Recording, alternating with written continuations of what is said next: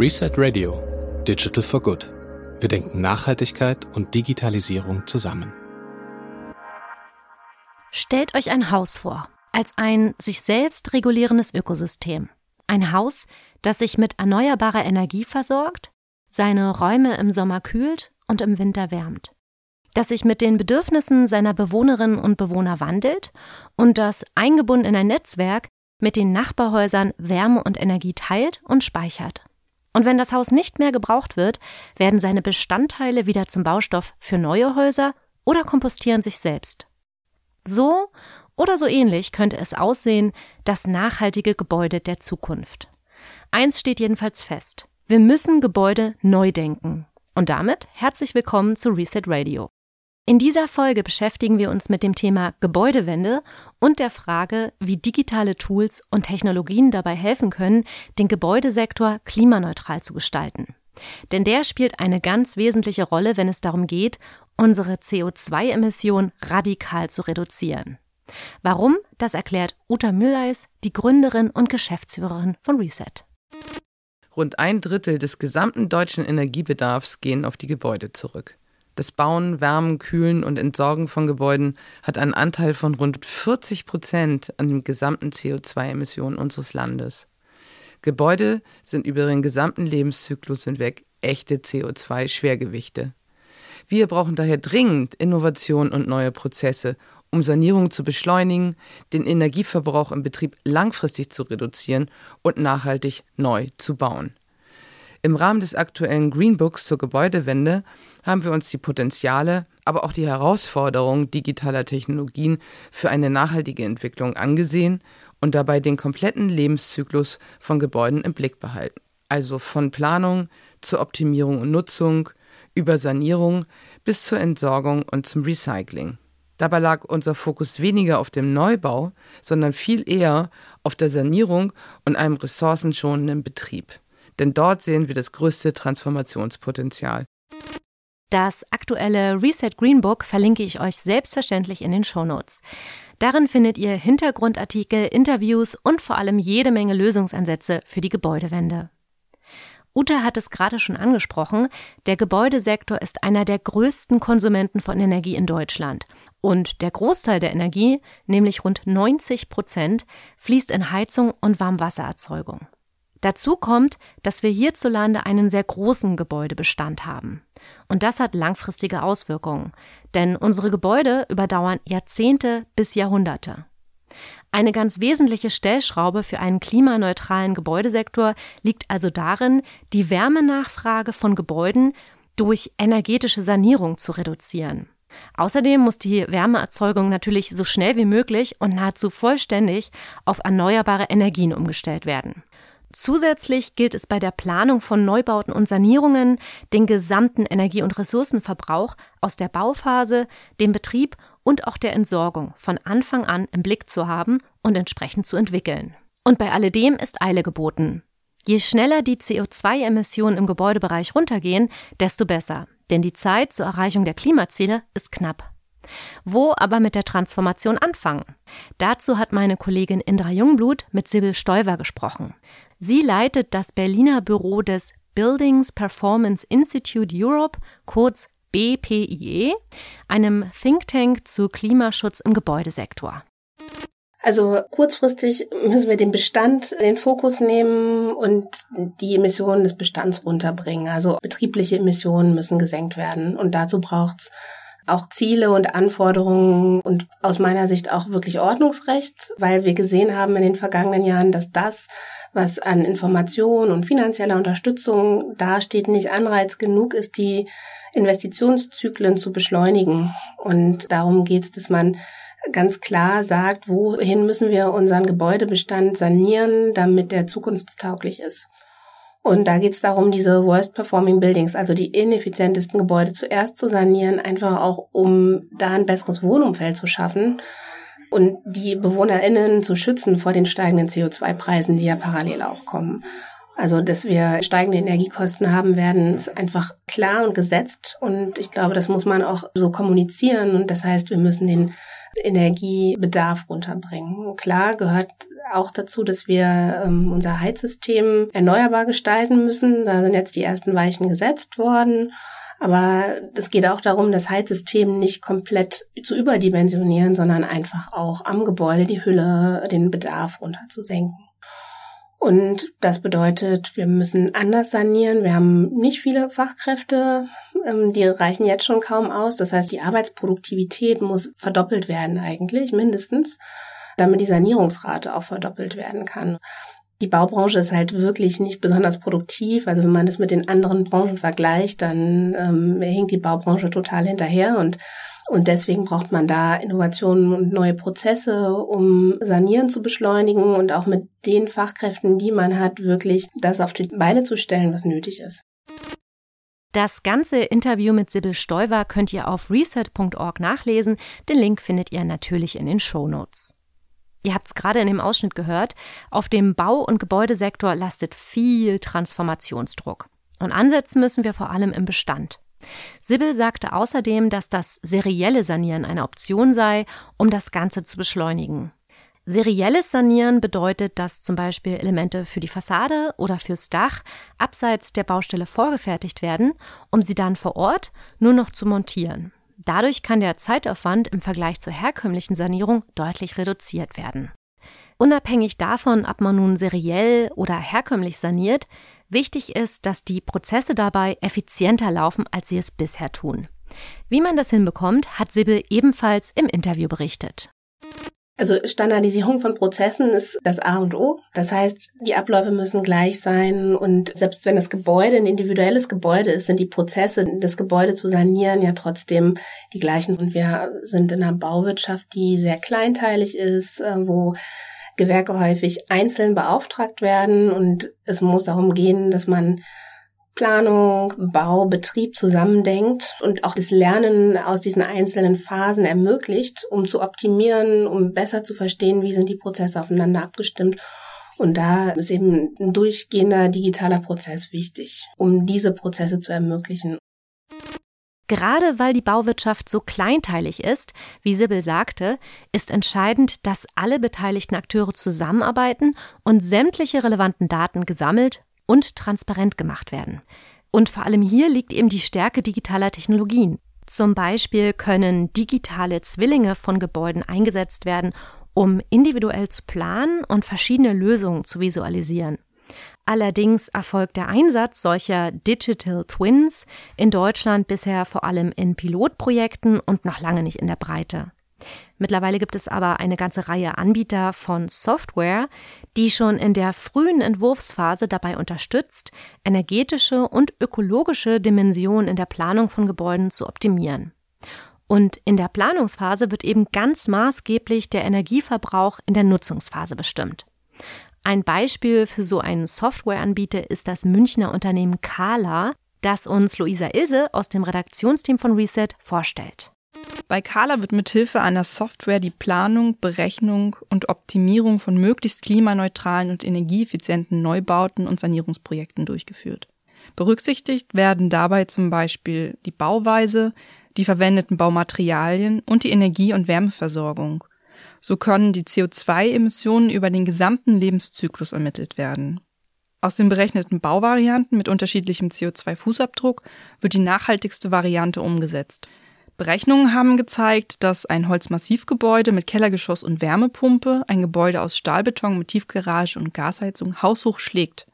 Es sind so CO2-Einsparungen von rund 42 Prozent möglich. Aber nicht nur bei Neubauten spielt Kala eine Rolle, sondern auch bei Sanierungen von Bestandsgebäuden. Dort wird mit 3D-Modellen gearbeitet, die verschiedene Sanierungsmaßnahmen und die Auswirkungen für den gesamten Lebenszyklus vorab berechnen. So lassen sich die Maßnahmen ermitteln, die am besten greifen. Neben dem ressourceneffizienten Neubau und der energetischen Sanierung sitzt ein besonders großer Hebel für einen klimafreundlicheren Gebäudesektor in der intelligenten Steuerung des Betriebs. Denn in Bestandsgebäuden hat vor allem die Effizienz der Anlagentechnik für Heizung, Kühlung und Lüftung einen großen Einfluss auf den Energieverbrauch und damit die CO2-Emissionen. Alte, aber auch neue Anlagen weisen allerdings oft unnötige Verbräuche und hohe Verluste auf, wenn sie nicht optimal betrieben werden. Hier kann zum Beispiel die digitale Plattform von Mieter Abhilfe schaffen. Luisa stellt sie uns vor. Mieter hat eine Online-Plattform entwickelt, die zur Überwachung und Optimierung vom Betrieb und Verbräuchen von Bestandsgebäuden da ist. Das tut sie über Zähler und Sensoren, die dann wiederum mit der Online-Plattform verknüpft sind. Da findet also eine Fernüberwachung von Energieverbräuchen und Heizungs- und Trinkwasseranlagen statt und es gibt eine KI-gestützte Heizungsoptimierung. So können dann CO2-Emissionen sichtbar gemacht werden und auch vermieden.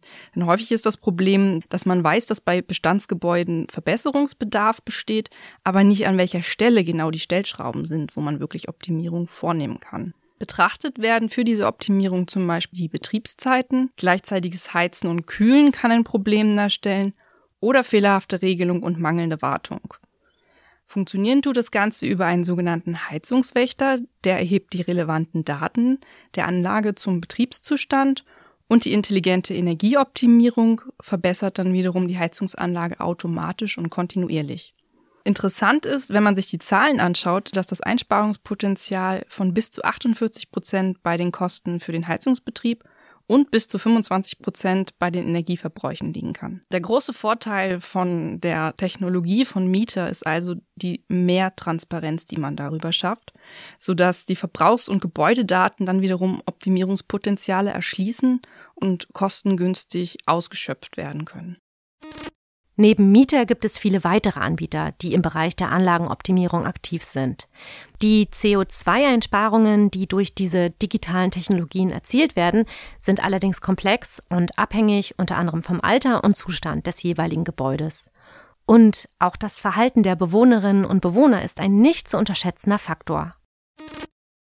Auch vernetzte Gebäude könnten künftig einen bedeutenden Beitrag zu einem klimaneutralen Gebäudesektor leisten. Also Gebäude, die nicht isoliert voneinander betrieben und geregelt werden, sondern die untereinander und mit dem Energiesystem, erneuerbaren Energieanlagen und Speichern intelligent vernetzt sind und durch Sektorkopplung ihren Energieverbrauch wesentlich senken können.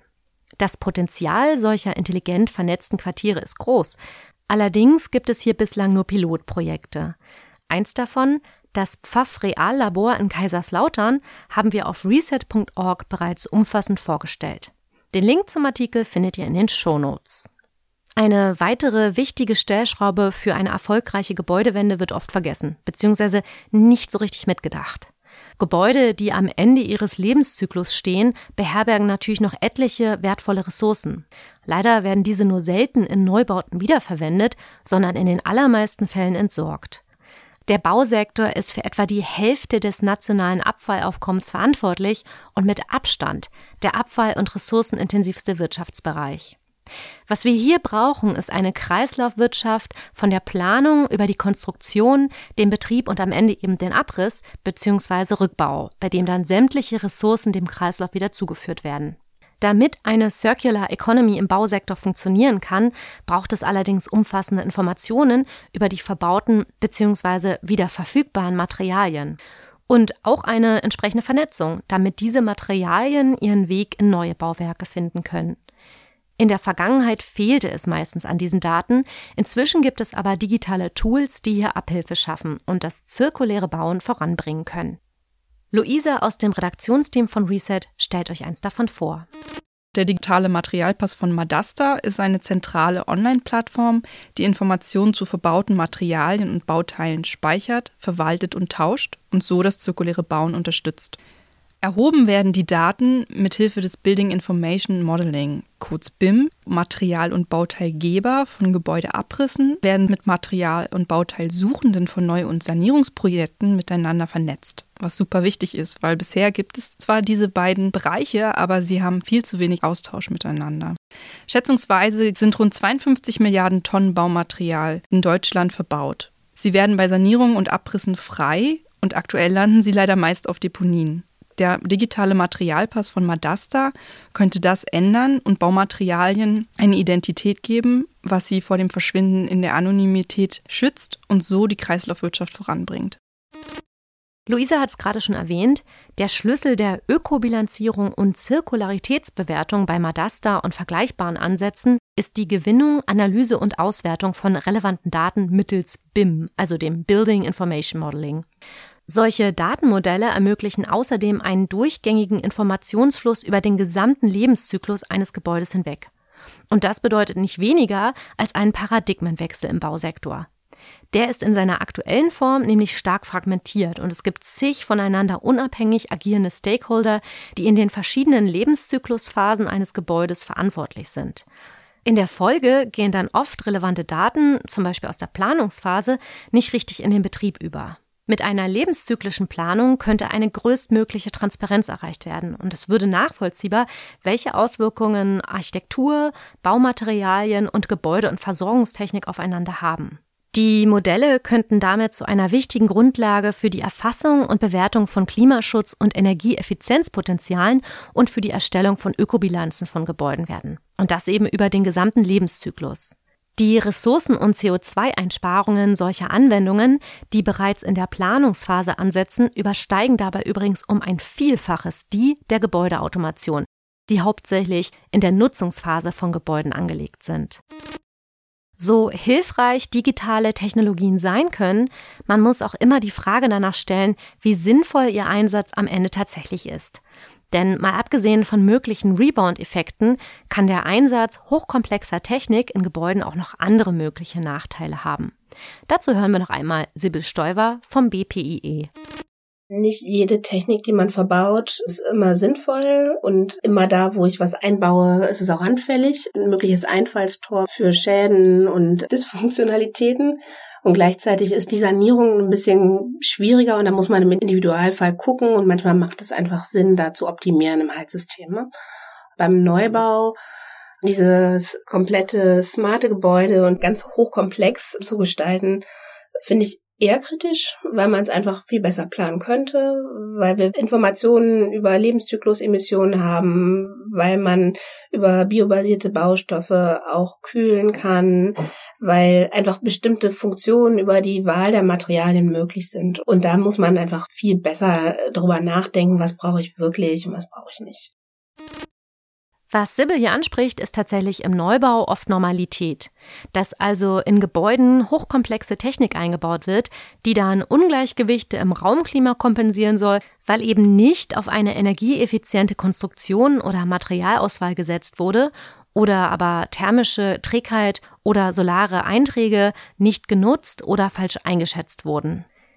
Genau das will das Projekt Einfach bauen der TU München anders angehen.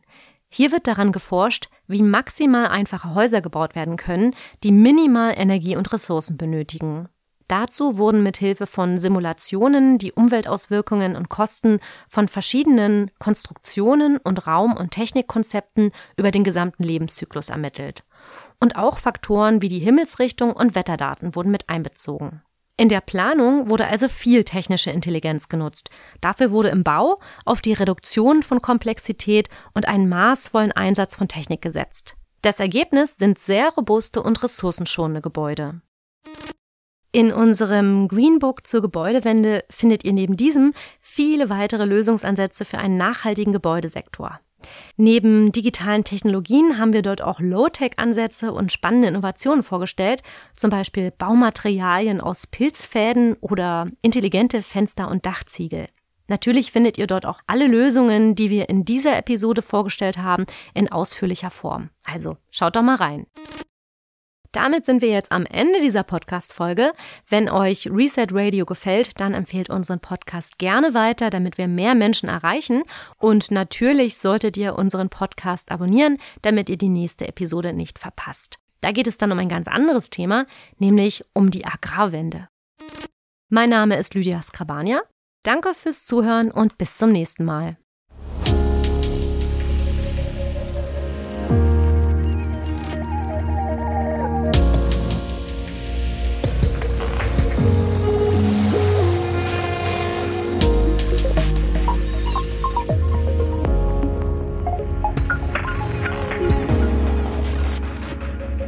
Reset Radio, ein Podcast von reset.org.